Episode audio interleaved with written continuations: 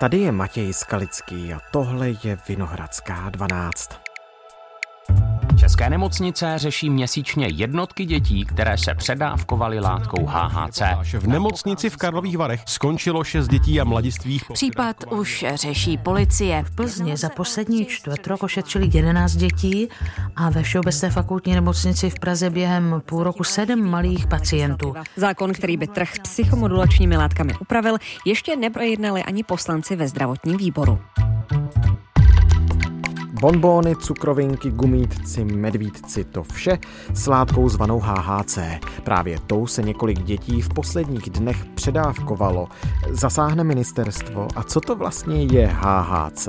Téma pro Tomáše Jandáče, dětského adiktologa z Pražské všeobecné fakultní nemocnice. Dnes je středa 7. února. Dobrý den, vítejte tady u nás ve Vinohradské 12.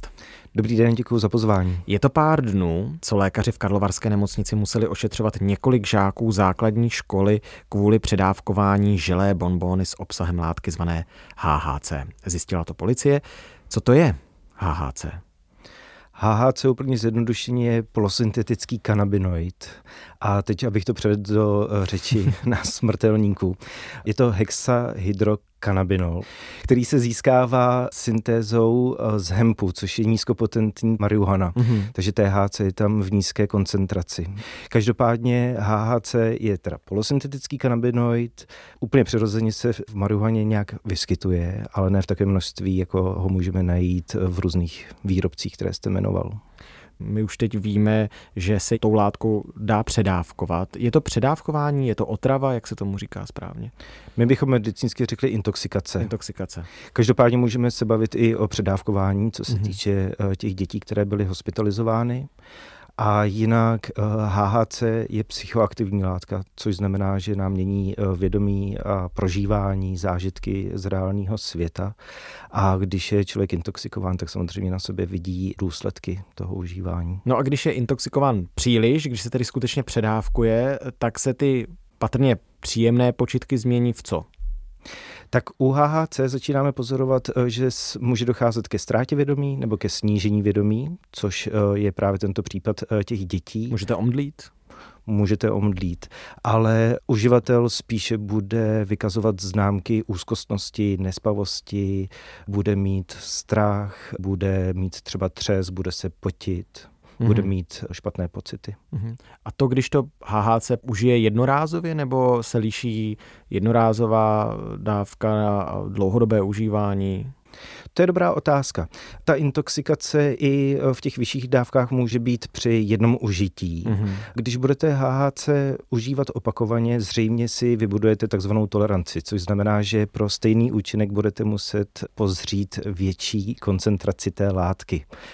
Takže si vybudujete i závislost? HHC má zřejmě potenciál závislostní, což znamená, že si můžete vybudovat závislost na HHC, stejně jako na THC. Uh-huh. A ta intoxikace nebo to předávkování jako takové, to nastává při jakém množství? Když se budeme bavit o bonbónech, tak kolik bonbónů musím sníst, abych třeba při váze 65 kg byl předávkován. Tohle by nás samozřejmě také zajímalo, ale my tyhle ty informace ještě nemáme. Eh, studie sice vznikají, hmm. ale vznikají zatím na laboratorních zvířatech. Pak budeme možná sledovat tuto koncentraci u dospělých lidí, ale u dětí a adolescentů je to nejvíce eticky zatížené, tím pádem eh, ty výsledky přijdou nejpozději. A musíme si uvědomit, že HHC eh, na varovném systému pozorujeme necelé dva roky, takže je to opravdu látka, která je tady docela čerstvě pro nás. A nemůžeme teda odhadovat um, například tuto koncentraci, ale ani dlouhodobé účinky. Přibližně třetí vyučovací hodinu paní učitelka zjistila, že dvěma žákyním je nevolno. Ta nevolnost se stupňovala, dopadlo to tak, že jsem byla nucena zavolat záchranou službu a děvčata nebyla schopna říct, proč se mu dělalo špatně. Jedna pacientka vyžadovala přechodně i kyslík. jako podobná trávě, taková no, droga, takovýho, droga, droga nějaká, no. prostě. No. Byly takový omámený. Že se všemu furt smáli no. a že bylo takový jako, že když má třeba hodně stresu, takže si to dávají, no.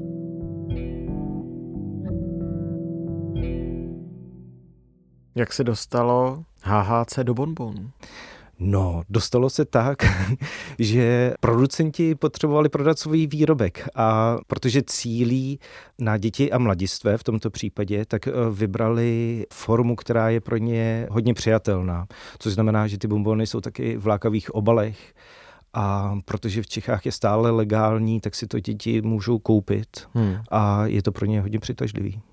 HHC je jenom v bombonech, nebo? Ne, ne, ne, ne. HHC se může v žele bombonech vyskytovat, ale můžete si uh, buď v potravinách, některých potravinách, anebo v těch uh, automatech koupit uh, už ubalené jointy, takže cigarety, anebo si můžete koupit palice technického konopí, které je napuštěné tím HHC a pak si z toho ubalit uh, jointa. Mm-hmm. Ale už se vyskytují i sušenky a další různé. Mm-hmm. Nebo takové ty formy. třeba náplně do vaporizéru různých. Samozřejmě, to jste dobře zmínil. Vyskytuje se to i v e-likvidech, kde je koncentrace HHC. Mm-hmm. No, kde se to HHC prodává? Ono je to považované vlastně za suvenýr, ne? No, v současné legislativě se to vymyká. Takže ano, můžeme to označit za sběratelský předmět, hmm. ale rozhodně to není potravina nebo výrobek určený k přímé spotřebě.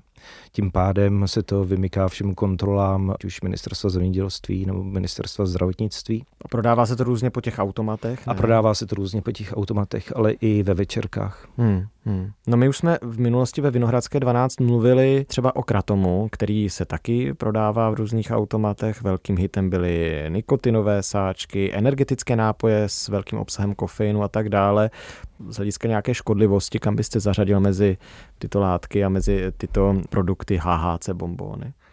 Já moc nemám rád uh, žebříčky, no. ale vím, že na to spousta lidí slyší. Asi selským rozumem, nebo uh, když bych na to měl reagovat, tak bych řekl, že energetické nápoje nejsou tak nebezpečné uh, jako HHC. HHC bych spíše řadil po bok kratomu nebo THC mm-hmm. má daleko silnější psychoaktivní složku a eh, dopady na zdraví taky můžou být jiný než u energetických nápojů. A platí to, co říkal třeba adiktolog Aleš Kuda u nás v osobnosti eh, Plus na Českém rozhlase Plus? Mluvíme o post období, mluvíme o tom, že, že nárůst depresí, nárůst depresí úzkostí u mladých lidí, ale i u dospělých, to všechno jsou rizikové faktory. Které nějakým způsobem zvyšují riziko toho, že lidi budou šahat po nějaké intoxikaci, po nějaké úlevě. Že potom ti děti a mladiství třeba k těmto už zmiňovaným látkám a produktům se ubírají z toho důvodu, že právě mají nějaké vlastní problémy, které řeší. Kdo je jako rizikový v užívání podobných látek? Já jsem moc rád, že jste položil tuto otázku, protože závislost nebo rizikový užívání se nevyskytuje jen tak, musí tam být nějaká příčina a duševní obtíže eh, nebo strasti eh, vnitřního světa, jak pracuji s emocema, jak prožívám svět a sám sebe, tak to jsou věci, které určitě ovlivňují, jestli se rizikový eh, chování objeví nebo jestli se rozvine závislost. A právě úzkosti a depresivní stavy jsou tím rizikovým faktorem, kdy se může objevit rizikové chování a závislost.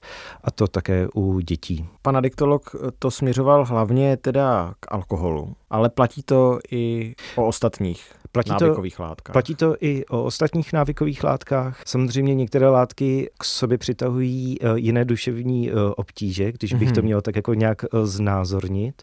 Jenom pro představu například ADHD více přitahuje užívání pervitinu, metamfetaminu. Alkohol možná víc přitahuje úzkostní lidi nebo úzkosti ale vždycky tam vidíte tu příčinu toho duševního onemocnění nebo duševní potíže nebo nějaké jako duševní strasti. Mm-hmm. Takže se to týká všech látek a bohužel se to týká i e, nelátkových závislostí. Proto my teď pozorujeme například nárůst e, digitálních závislostí, závislosti na technologiích a to zejména teda u dětí a mladistvých nebo u té nejmladší generace. Hmm. A u HHC je to jak? U HHC máte už nějaký výzkum nebo nějakou studii, která by potvrzovala, že tyto děti jsou náchylnější k tomu, aby užívali více HHC než jiné? U dětí je to o to obtížnější, že v posledních desetiletích, ale možná to tak bylo vždycky, tak oni nejdou za jednou psychoaktivní látkou, takže nejdou jenom za alkoholem ve většině případů, což by byla ta primární látka, ale eh, vlastně jdou používání čehokoliv, co jim změní stav. To bych potřeboval eh, tady říct, že jdou spíše jako po eh, mnoha látkách. Mm-hmm. Po tom ale... důsledku teda spíš, jako po tom, jaký efekt to na ně má. Přesně, přesně ale eh, možná HHC bude přitahovat úzkostnější lidi, eh, zranitelnější, možná depresivnější. Hmm. Ale výzkumy na to ještě eh, nemáme, to jenom tak jako teď odhaduju z nějakého klinického pozorování. Hmm. Možná je tam i nějaká snaha s experimentováním, s něčím novým, to je určitě jeden z faktorů a jedna ze složek u dětí a mladistvých, že daleko více riskují než dospělí lidé a je to jedna z jejich přirozeností v podstatě. Ale to, že experimentujete nebo že uživatel experimentuje, neznamená, že eh, se třeba rozvine závislost. Mm-hmm. Jo? A my pak jako tu závislost už třeba vidíme u lidí, kteří k tomu mají nějaké jako predispozice a ty můžou být ovlivněný i těma duševníma obtížema. Mm-hmm. Takže to, že experimentujete, neznamená, že jste závislým uživatelem. Mimochodem, vy jako adiktolog jste pracoval s nějakým dítětem, které by bylo závislé na HHC nebo podobných látkách? Eh, děti, které mám v ambulanci, tak užívají THC mm-hmm. a HHC eh, doplňují. A to v situacích, kdy třeba si potřebují zakouřit eh, doma a třeba ten e-liquid nebo ty želé bombony nejsou tak nápadný pro ty rodiče, anebo když potřebují užívat ve škole. Takže je to spíš jako doplňkový, ale že by to někdo preferoval víc než THC, tak to jsem zatím nezaznamenal. Ale ono to pak jde do toho balíčku celého toho rizikového užívání. Mají šanci učitelé ve škole nebo rodiče doma odhalit to, že jejich dítě něco takového užívá? No, šanci určitě mají, ale eh, nezastírám, že to není obtížný, protože hmm. když bychom se bavili o nějakých projevech, hmm. tak to může eh, být třeba to, že jsou eh, spavější, nebo že jsou náladovější, nebo že ty nálady si hodně střídají, nebo když jsou déle doma bez té látky, to už pak jako můžeme odhadovat, takže jsou třeba jako nervóznější, že se potí a tak dále. Jenže tohle všechno se dá taky pozorovat u dalších mladších adolescentů, kteří neužívají. Tak v tomhle je to složitý. Ale co si začínám pozorovat u svých pacientů poslední dobou a je to takový jako tradiční marker, že začínají zaspávat do školy mm-hmm. a mhm. že nesvládají vlastně ranní hodiny. Mm-hmm. A to je vždycky známkou nějakého, nebo může to být známkou rizikového chování, ať už třeba užívání HHC, THC, ale i jiného rizikového chování. Ty ranní absence, ty sledují docela často. Jo, já jsem měl spoustu ranních absencí jako student, ale Neřekl bych, že bych byl na něčem závislý, ale chápu, chápu, kam tím míříte, že to je možná i nějaký mustr, jak vysledovat třeba pro rodiče právě to, že se může něco dít a že si třeba pak mají se svým dítětem promluvit o tom, jestli se něco neděje. Super poznámka. Já bych ještě reagoval eh, na tu změnu u toho adolescenta. Ono, když eh, to dítě je náladové eh, po celý svůj život a je náladové i v pubertě, tak to neznamená jako, že je uživatelem, ale spíš jako když se to chování změní hmm. a nevíme tu příčinnost, tak je dobrý se po něm nějak jako pídit. Ale skvěle jste zmínil teda to dotazování nebo tu otázku, co se děje vlastně. Já tohle říkám hodně eh, třeba studentům nebo eh, na konferencích, že vlastně eh, mým hlavním nástrojem je taky se zeptat, jestli náhodou neužívá. Bohužel to nejde hned takhle na první dobrou, když dítě přijde ze školy, tak se zeptat, užíváš, ale je to spíš v nějakém důvěrném rozhovoru. Zrovna jsem měl telefonát s jednou maminkou a ta říkala, že seděli se synem několik hodin v nějakém jako důvěrném rozhovoru a při tom rozhovoru došlo na to, že HHC užívá a nějaké psychoaktivní léky a takhle vlastně na to přišli.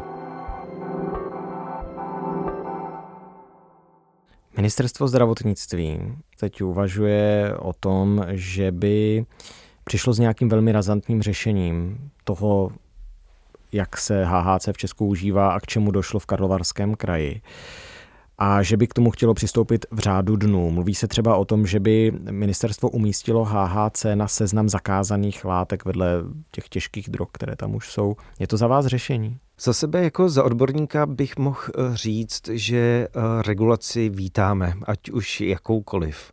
Situace, kdy HHC je dostupné pro děti a mladistvé, je situací, která eh, není udržitelná z našeho pohledu.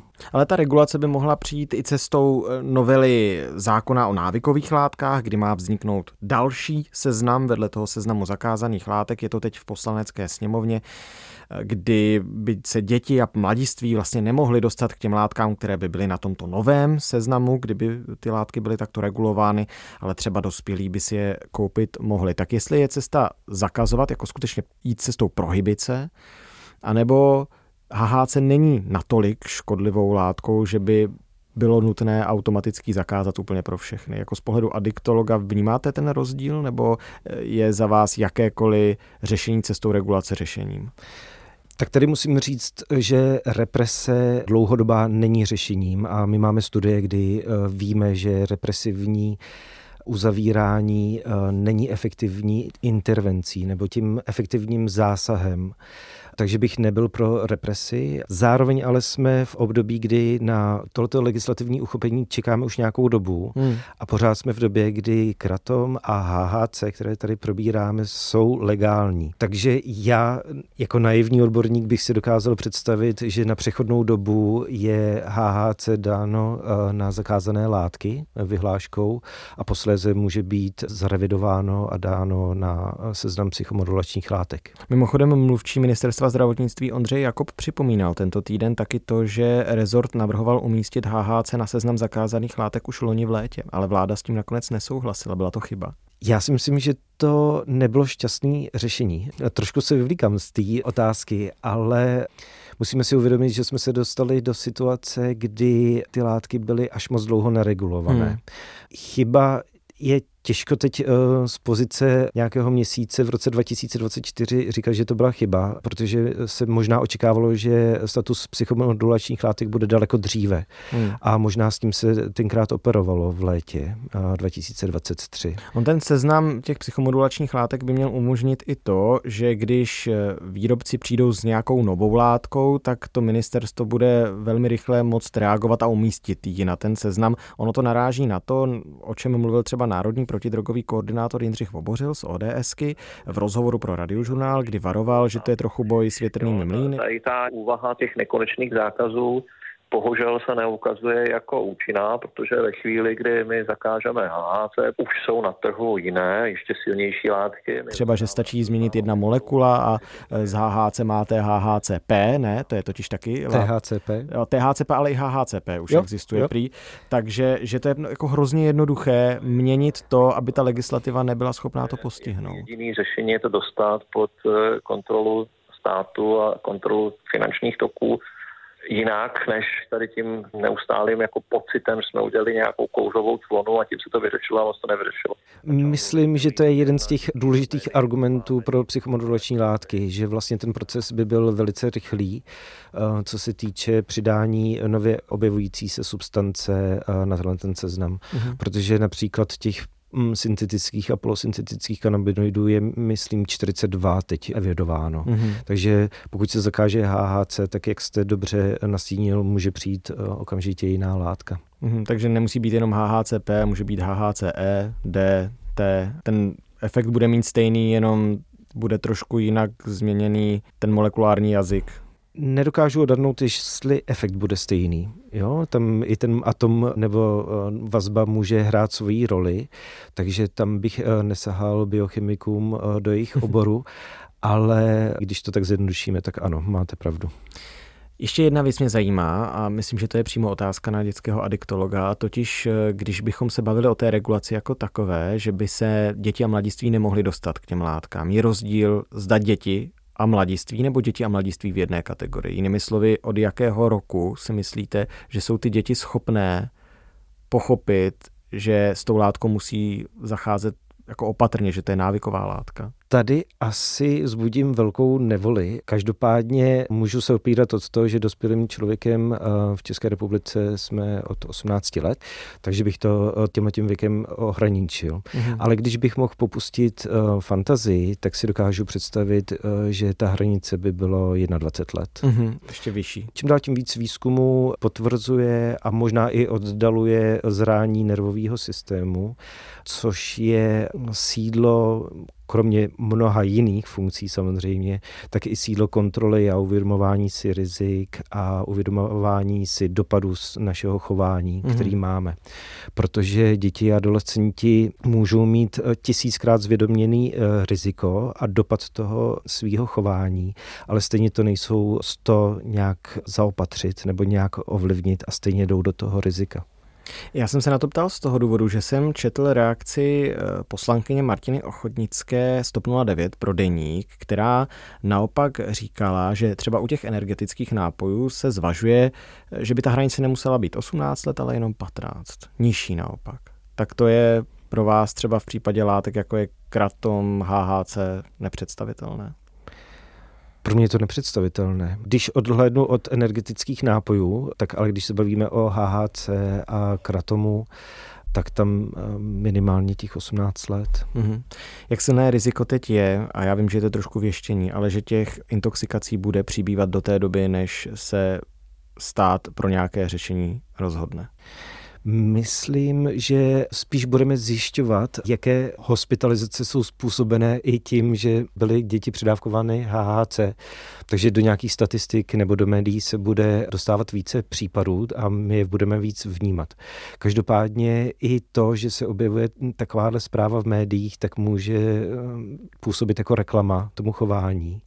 A odhadnout koncentraci HHC v těch želé bombónech eh, nebo v sušinkách je opravdu náročný a ty intoxikace eh, jsou nebezpečné hmm. z tohohle hlediska. Já trošku teda doufám, že jsme spíš než reklamu dělali v tuhle chvíli o světu, ale ve výsledku by mě ještě zajímala jedna věc. Vy jste mluvil o těch rizicích, ztráta vědomí, to, že může člověk omdlít, že může mít duševní problémy, úzkosti, nespavost a tak dále. Je tu i riziko při předávkování HHC, že by mohlo dojít k nějakým fatálním následkům? Ví se o tom?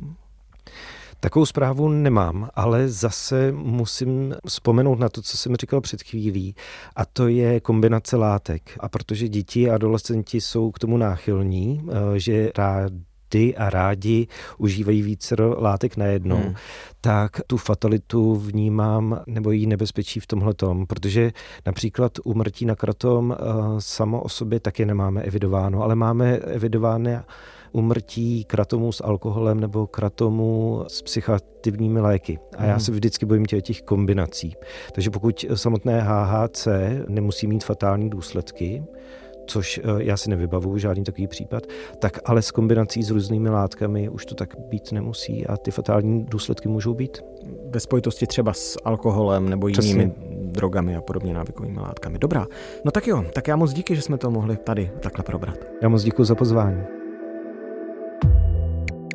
Tohle už je všechno z Vinohradské 12, z pravodajského podcastu Českého rozhlasu.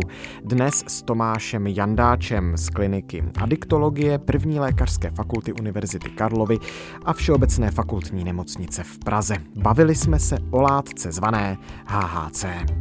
Vinohradská 12 zavináč rozhlas.cz, to je naše e-mailová adresa, pište nám, odebírejte nás a nezapomeňte, po půlnoci jsme tu zase s novým dílem. Naslyšenou zítra.